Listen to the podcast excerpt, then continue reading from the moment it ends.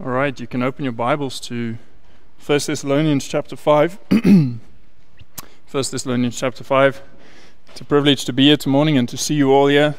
Um, I hope you've come expecting to hear something from the Lord and that your hearts are prepared um, for what the Lord wants to show us this morning.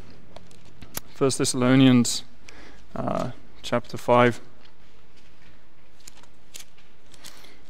Now, we've been going through the book of First Thessalonians, and um, today we, we come to a continuation of exhortations that Paul is busy giving this Thessalonian church. Um, we currently find ourselves in the middle of, I want to say, um, a series of rapid fire exhortations to all Christians. He's giving us bulleted points for those of us who struggle to memorize scripture, there are some easy verses and there are some very good verses to memorize. And these, um, these principles or these verses that communicate foundational principles for a sound walk in obedience to the Lord. So I'd like for us to read together from verse 16, 1 Thessalonians chapter 5 and verse 16. It says, Rejoice evermore. Pray without ceasing. In everything, give thanks, for this is the will of God in Christ Jesus concerning you. Quench not the spirit, despise not prophesying, prove all things, hold fast to that which is good, abstain from all appearance of evil. Now, today we pick it up in verse 17. We're going to look at verse 17, 18, and 19 by God's grace today. And um, something I want to bring to your mind is, as I said, these are verses that are you can memorize quite easily. And um, I'm sure most of you have heard these principles. But I think the challenge to all of us is to apply what we see in these bulleted, easy to remember verses. Because at the end of the day, these are principles for a sound walk in obedience to the Lord. So as we go through it, I ask you to have ears to hear, to test yourself against what we see here, and to think how you can apply these virtues in your everyday life. But before we get into the first verse, let's just pray together. Father, we need you this morning. Lord, we, we need you to teach us, Lord. We need you to show us and reveal what um, is lacking in our lives, Lord, where we can improve, where we can serve you better, Lord, and help us to see these truths for what they are, Lord. They're, they're easy to remember, and I pray that we'll take these things with us into our week and into everyday life as we serve you, Lord. But, Lord, that the remembrance of this will um, lead to action, Lord. That we will pray without ceasing. That in everything we will give thanks. And Lord, that will never quench the work of your Spirit in our lives. Lord, please be with us now. Please, Lord, help me to teach your word. And Lord, may these people's hearts and my heart as well be touched in this morning. In Jesus' name we pray. Amen. All right, pray without ceasing. This is to pray uninterruptedly or to pray without end. Now, you might look at me and say, Garrett, we just prayed, you said amen, and now you're saying to pray unendingly, to pray without end. This does not mean that you don't do anything else but pray, but it means that you do everything prayerfully. You do everything prayerfully. You read, you witness, you socialize, you work. All of these things you do prayerfully. You do it the way God wants you to do. You do it asking Him to lead you in those avenues of life. You approach every situation with the Lord on your mind and His Word in your heart, sensitive to His guidance. Essentially, what this means is to always be in communication with the Lord. To always be in communication with it. The depth, the length, the way, that will differ as you go throughout your day. But the line, if I could put it like that, is always open. Sometimes you'll go to the closet and you'll close the door and you'll pray fervently as Jesus says we must. And sometimes you'll pray on the spot, you'll pray in your stride. I want you to turn to the book of Nehemiah, and uh, we have a very good example of this. It's um, before Psalms, before Job, before Esther. Nehemiah chapter 1. Now, you might be familiar with the example of Nehemiah praying as he stands before the king. But I want you to see something that happens before that prayer. You see, this on the spot prayer can often be an excuse for not spending fervent time in the closet. But I want to make the argument that on the spot prayer and prayer in your stride would not be effective without time in the closet. Have a look at Nehemiah chapter 1 and um, verse 3. And they said unto me, The remnant that are left off the captivity there in the province are in great affliction and reproach. The wall of Jerusalem is also broken down, and the gates thereof are burned with fire. And it came to pass when I heard these words that I sat down and wept and mourned certain days, and fasted and prayed before the Lord of heaven, and said, I beseech thee, O Lord, um, God of heaven, and the great and terrible God that keepeth covenant and mercy for them that love him and observe all his commandments. Let thine ear now be attentive and thine eyes open, that thou mayest, mayest hear the prayer of thy servant, which I pray before thee now, day and night, for the children of Israel, thy servants, and confess the sins of the children of Israel, and have the, uh, which have sinned against thee. Both I and my father's house have sinned. We have dealt very corruptly against thee, and have not kept the commandments, nor the statutes, nor the judgments which thou commandest thy servant Moses. Have a look at verse 11. O Lord, I beseech thee, let now thine ear be attentive to my prayer, to the prayer of thy servant and to the prayer of thy servants who desire to fear thy name. And prosper, I pray thee, thy servant this day. And grant him mercy in the sight of this man, for I was the king's cupbearer. Do you see that there is a, a earnest, a fervent, a separated time of prayer and fasting that happened? And then you have in chapter 2, chapter 2, he comes before the king. Verse 2 says, Therefore the king said unto me, Why is thy countenance, countenance sad, seeing thou art not sick? This is nothing else but sorrow of heart. Then I was very sore afraid, and said unto the king, um, Let the king let the king live forever. Why should not my countenance be sad when the city and the place of my father's sepulchres lieth waste, and the gates thereof are consumed with fire? Then the king said unto me, For what dost thou make request? So I prayed to the God of heaven.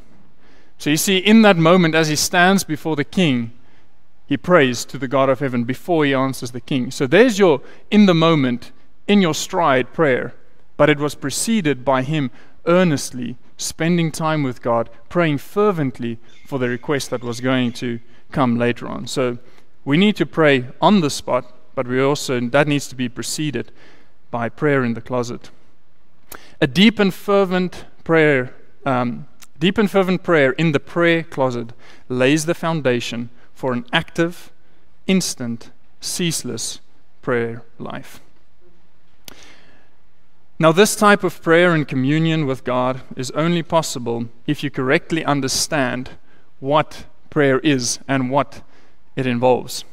If you think prayer is only about requests and only about asking forgiveness, you will struggle to pray without ceasing unless you are constantly sinning in this in this context right so for us to have a ceaseless prayer life we need to understand not only have the right mindset but we need to understand what makes up prayer prayer is a lot more comprehensive and special than just asking for things and asking for forgiveness. Um, open to Romans, book of Romans. You see, prayer is when an infant, uh, when a finite being comes and stands before a holy and infinite God. And you stand before that God and He extends grace and He extends mercy. I don't think when you stand before God and you see Him for who He is, your first reaction will be to ask for fleshly gain or for God to help you with this or that thing. I think your first reaction will be awe of who He is.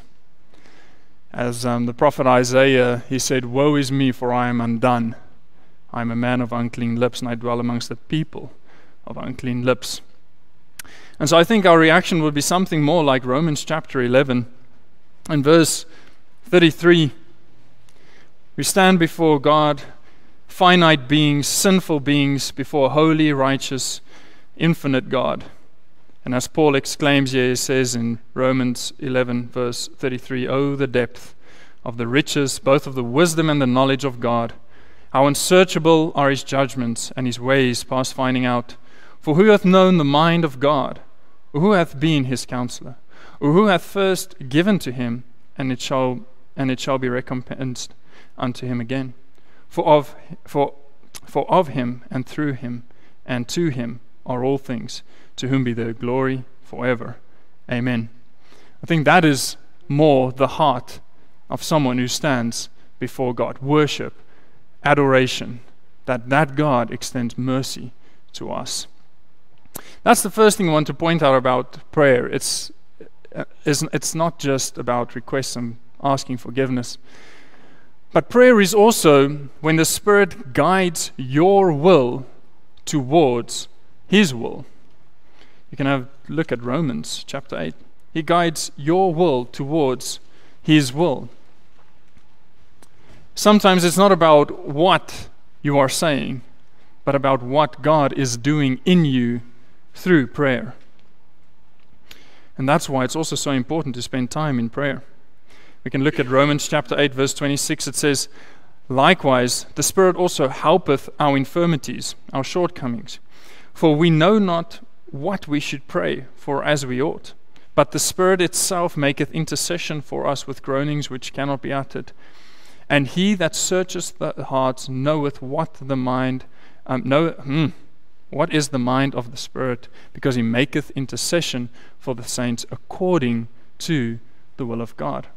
You see, when we spend time in prayer, the Spirit intercedes for us and shows us what the will of God is. He guides us into His will. And so, prayer is not just about you coming to God and making your request known to Him, but about Him working in your heart while you are spending that time with Him. It's not about talking at God, it's about talking with God.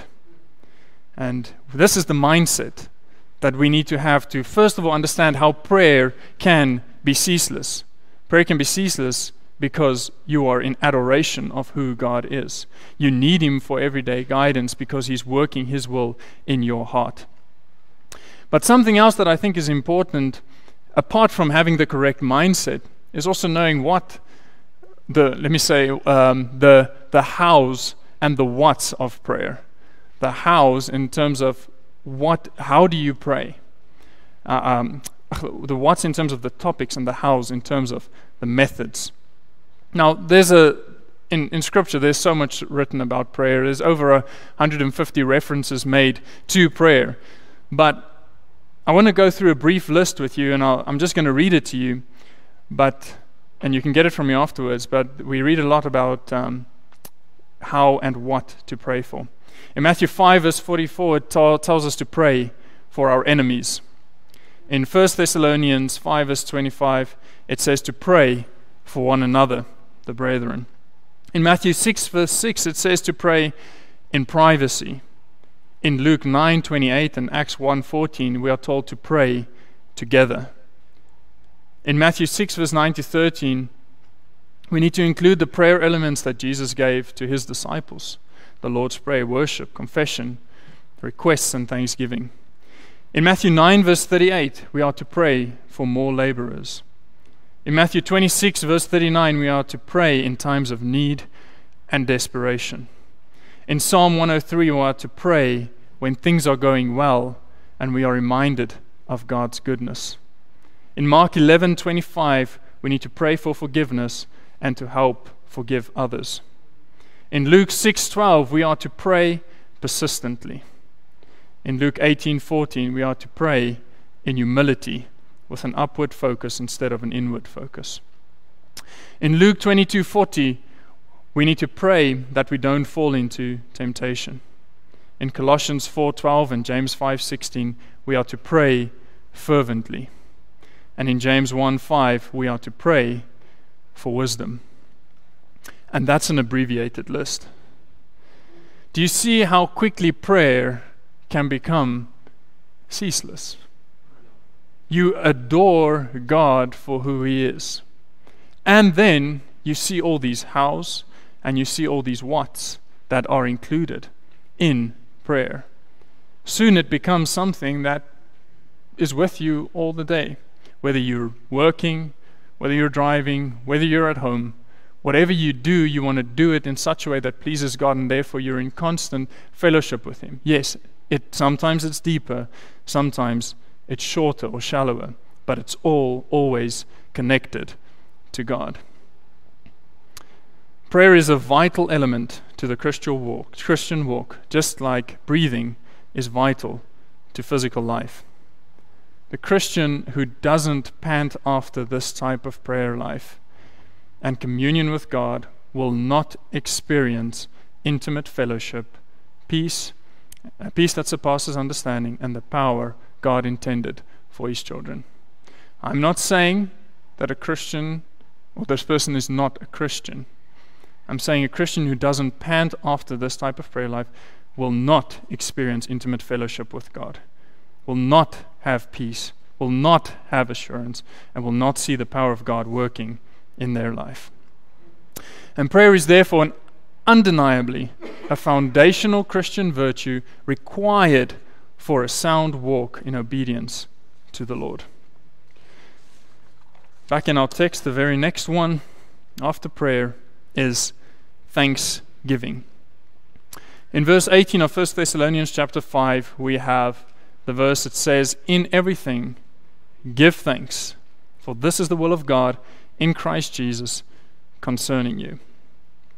I think we live in a culture and a time where this could not be more relevant. Our world is obsessed with having, having more, having better, having nicer. It's just an endless pursuit. And the thing is, it's endless because there's just so much stuff to be had.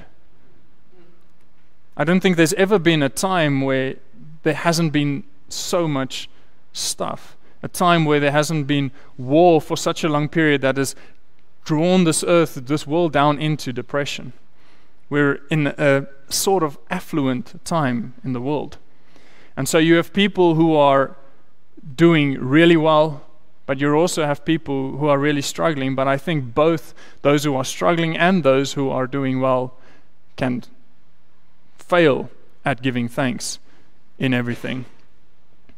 You see, this pursuit of stuff, this pursuit of vanity is absolutely endless.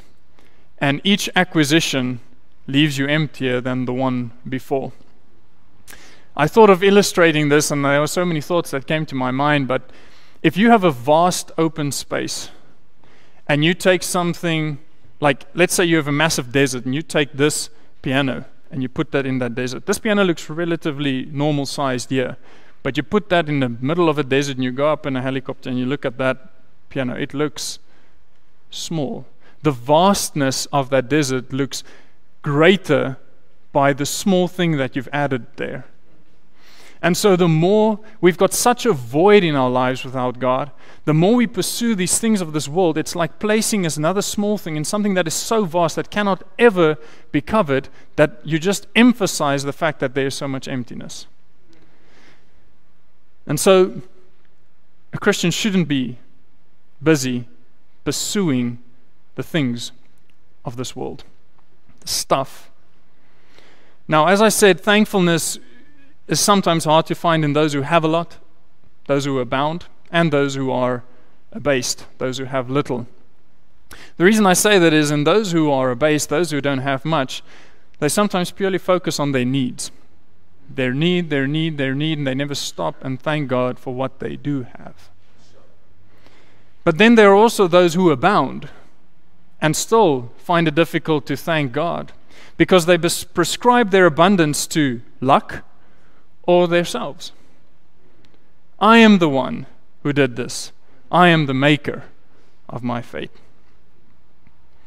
And their brief exclamation of thank God sort of just gets muted by their pride, by their further pursuit of more stuff. Neither of these have place for thankfulness, but rather only pride and complaining. And this is why, well, this might be the case for the world, but this should never be the case for the Christian. In um, in Romans chapter 1 and in verse 21, we read about the, the sinful man's heart, the one who doesn't recognize God in his, in his conscience, what God has revealed to him. And in Romans 1:21, we read this verse. It says, "Because that when they knew God, they glorified him not as God, neither were thankful." but became vain in their imaginations, and their foolish heart was darkened. You see, an unthankful heart is a heart that is rebellious against God. God promised to give us everything to supply all our need. So, what you don't have right now, you don't need right now. and um, that's why it is rebelliousness against God to not see God's hand in what He has given you right now. A heart of unthankfulness belongs to a foolish and a darkened and unsaved heart. It does not belong in the heart of a child of light. It is something that also accompanies de- the degrading society of the end times. In 2 Timothy chapter 3, we read about what type of things will happen in the end times and the, heart, the people's hearts in those days. And we read in 1 Timothy, uh, 2 Timothy chapter 3, 1, This know also, that in these last days perilous times shall come, for men shall be lovers of their own selves, covetous, boasters, proud, blasphemous, disobedient to parents, unthankful, unholy. So, unthankfulness is something that accompanies the degrading society of the end times. This should not be the heart of the Christian. Instead, the Christian's heart should be as Paul said in Philippians 4:11. He says, "Not that I speak in respect of want, for I have learned in whatsoever state I am, therewith to be content. I know bo- both how to be abased and I know how to abound. Everywhere and in all things I am instructed both to be full and to be hungry, both to abound and to suffer need. And then he says, I can do all things through Christ which strengtheneth me. You see, I can endure all these trials. I can go through these times of being abased, and I can go through these times of abundance knowing that God is the one who keeps me, knowing God is the one who blesses me, and therefore I can go through all these things through God, Christ, who gives me this strength. Paul is not just instructing these believers to be thankful. It's not just something he is saying, be thankful, but it is something that he lives by. So far in the book of 1 Thessalonians, have a look at 1 Thessalonians chapter 1. 1 Thessalonians chapter 1 and verse 2. He says, We give thanks to God always for you all, making mention of you in our prayers. Okay, there's an example. Paul says, We give thanks to God. Look, have a look at 1 Thessalonians chapter 2, verse 13. 1 Thessalonians chapter 2, verse 13. For this cause also thank we God without ceasing.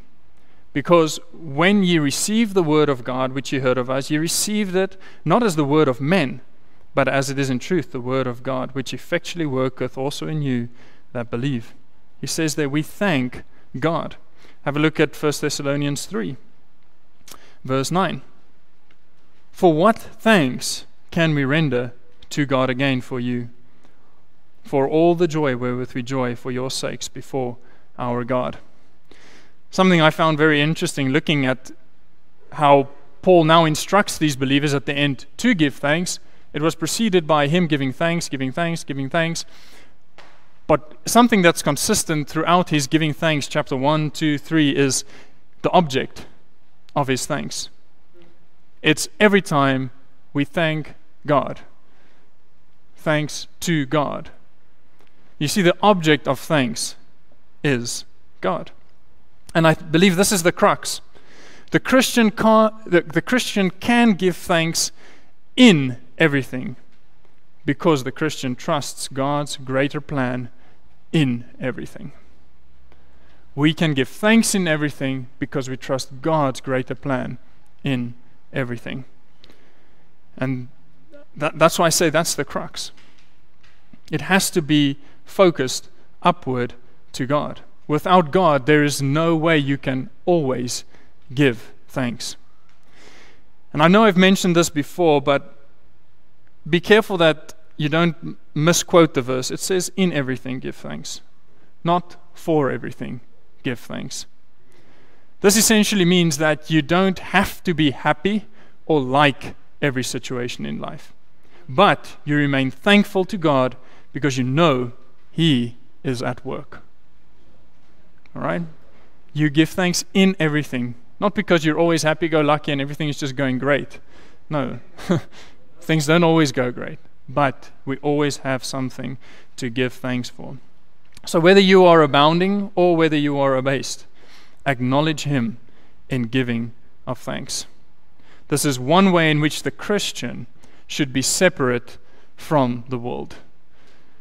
Just like we should rejoice in trials, as we are told to in James chapter 1. Even last time we looked at rejoice evermore. That means even in trials. The Christian is told to rejoice evermore. In the same way, we are to give thanks in everything. And that's a way in which we can be different to the world. I gave you a quote on your paper. It's a quote from C.S. Lewis.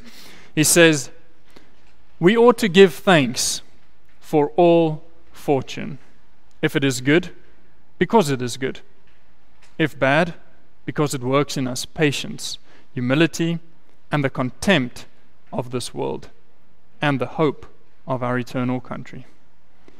You see, when things don't go well, or let me say, in, from a fleshly perspective, we must remember that it works in us patience, humility, and a contempt for this world, and a hope that there is something better. It pushes your thoughts to thank goodness that this world is not my home and I am just passing through.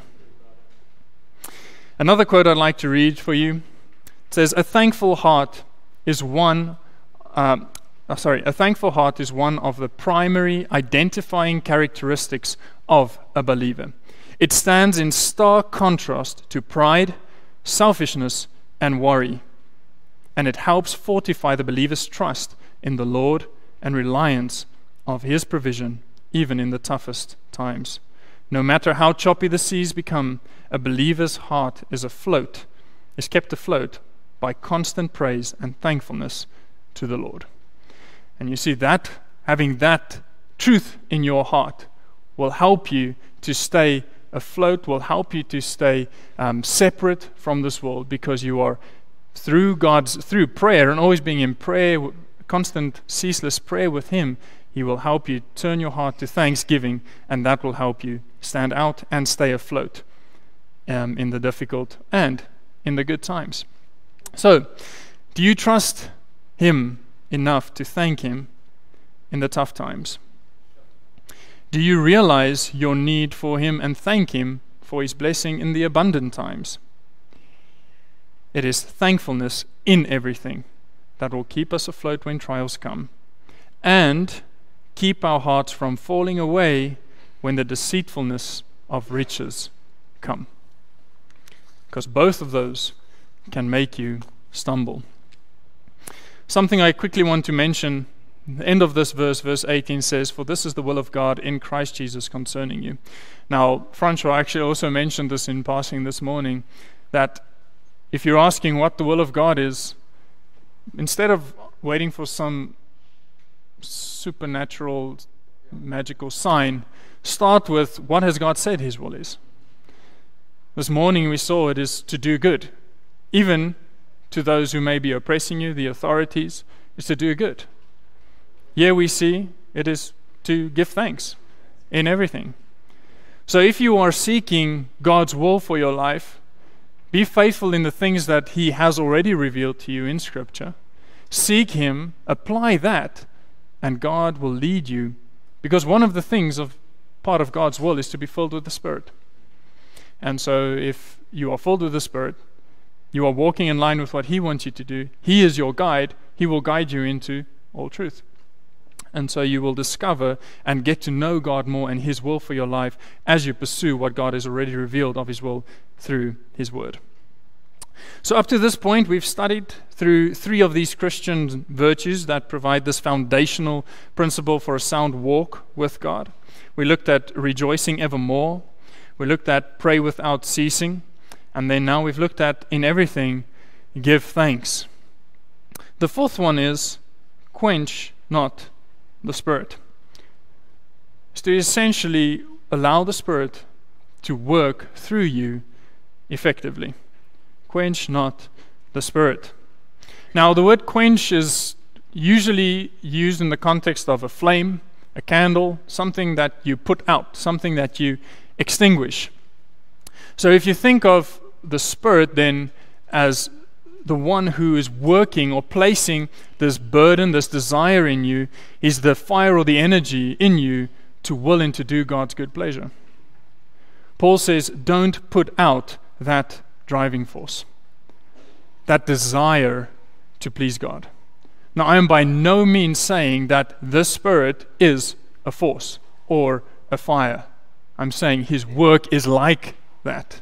It's like the driving force in you. It's the one that stirs in your heart to do the pleasure of God. If you quench him, be sure that he will be grieved. The Bible says, grieve not the Spirit, right?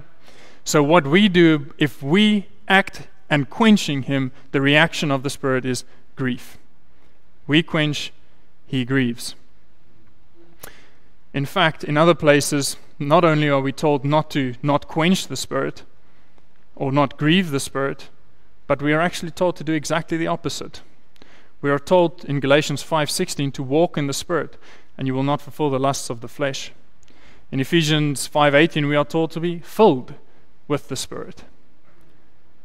This is essentially allowing the Spirit to have free course in your life, to not hinder the Spirit's work through you allowing Him to guide you and you faithfully follow. We sang um, Channels Only, Song 160, and verse 4 of that song says, Jesus, full now with thy spirit, hearts that full surrender know. You see, when you are filled with the Spirit, you become less of yourself. It's almost like it's almost like as the one increases, the other one decreases. And so we need to be filled with the Spirit that we might not fulfill the lusts of the flesh. So, Jesus, fill now with our spirit, hearts that full surrender know, that the streams of living water from our inner man may flow. Channels only. And a heart that is filled with the Spirit, the heart that is not quenching the Spirit, is a channel only for God's work in their life. If we hinder His work in and through us, we are extinguishing, we are muting, we are suffocating, we are quenching His influence in our lives. And this should concern you. For without His influence, according to John 14 16, you don't have that comfort.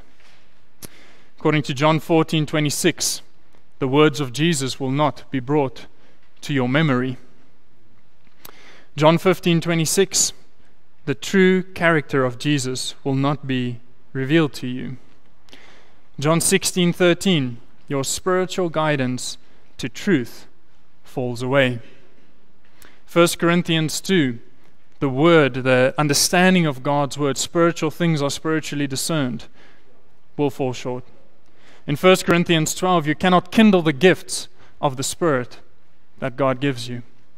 In Galatians 5 22 23, your ability to produce true and lasting spiritual fruit is removed. And so you don't want to be in that position. And that's why we are told, as Christians, not to quench the Spirit. Do not quench the work of the Spirit in your life. You will not be able to bear fruit. You will not know Jesus as you should. You will not experience the comfort that God has for you. You will not experience the power that God has for you through His Spirit. You will not have the guidance. You will be stumbling around seeking some sort of stability because you don't have the scripture being interpreted through the Spirit to you. Now, what are some of the ways in which we quench the Spirit? Now, keep this picture of a fire in your mind. Now, you can quench a fire in one of two ways. You can remove the oxygen, or you can add a non combustible material. So, in other words, you're not giving it fuel. It can't burn up whatever you're feeding it. So, removing oxygen. I would say removing oxygen is neglecting of cultivating Christian graces. You neglect cultivating these things that a Christian should have. You neglect prayer, neglect of the Bible neglect of assembling together, neglect of, cheer, of careful watchfulness over your heart. That's how you remove oxygen. The quickest way you remove prayer, remove the Bible, remove coming to church, and you remove the importance of guarding your heart. That's a sure way in which you remove oxygen from this fire of the Spirit. Another way is to add combustible, non combustible materials. You add rubbish, you add worldliness, vanity, misplaced ambition, pride, the love of people's praise, or indulgence in sinful thoughts. You add all these things on top of this fire, and eventually this fire starts dying out because there's no fuel to burn it. Or you remove the oxygen, the things that keeps it burning, like prayer and study of His Word. And that is how you quench the Spirit. Either of these is a possibility for the Christian. And that is why Paul is writing it to Christians, saying, guys, do not quench the Spirit. Now we'll see next week as we, or next time when we study further, that there are things that follow this. Despise not prophesying, prove all things, hold fast to that which is good, abstain from all appearance of evil. I want to make the case that you can't do that without the Spirit's guidance. And so the Spirit's guidance is critical to your walk with Him. Without Him guiding you, you will dwindle like a fire without oxygen, like a fire with rubbish on. So, check your fire. Could it be dwindling? If so, Check if something is either stealing oxygen or whether you have started adding rubbish to your fire. Now, speaking about the Spirit, I don't want to neglect speaking about one more thing, and that is the work of the Spirit in the non Christian's life. The non Christian's life. The Christian can quench the Spirit, the Christian can grieve the Spirit. But we read something in Acts chapter 7. Acts chapter 7 and um, verse 51, Stephen is preaching, and he's preaching to a bunch of religious people who have not been saved. And there may be some of you who are religious but not saved. And this is what he tells them. He says, Ye stiff necked and uncircumcised in heart and ears, ye do always resist the Holy Ghost. As your fathers do, so do ye. You resist the Spirit. As um, was asked to Saul on the way to Damascus, says, You do always kick against the pricks. You see, the work of the Holy Spirit is to reprove, that is, to accuse or to convict the world of sin and of righteousness and of judgment. That is the work of the Spirit. And perhaps the Spirit has been working in you, reproving you, yet you keep resisting Him. You resist His work of showing sin in your life, God's righteousness, and judgment coming. Perhaps even today He has pointed out sin in your life, and that unless you stop resisting the Spirit's drawing, you will stand guilty at that day of judgment. Are you going to go on and continue the work of the Spirit until it's too late? Or are you going to allow Him to come and make His dwelling place in you and recreate you as you place your trust in the one of whom he testifies, Jesus Christ. The Bible says we need to seek the Lord while he may be found. Call upon him while he is near. I pray that you won't leave here today until you've made right with the Lord. Because the Spirit is working in the Christian and the unchristian.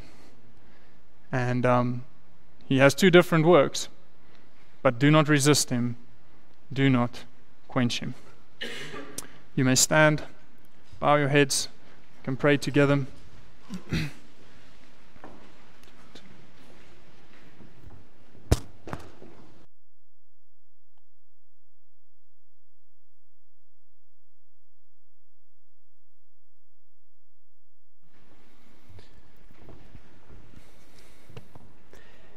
You folks take a moment in prayer as the music plays softly.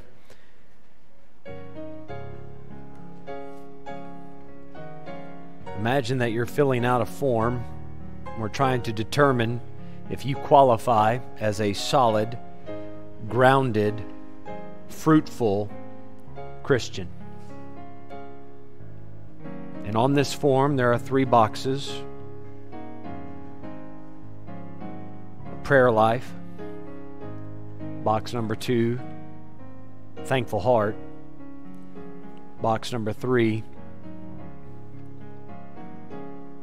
submission, yielding to the Holy Spirit. Now, just ask yourself this morning, honestly, how many of those boxes can you tick?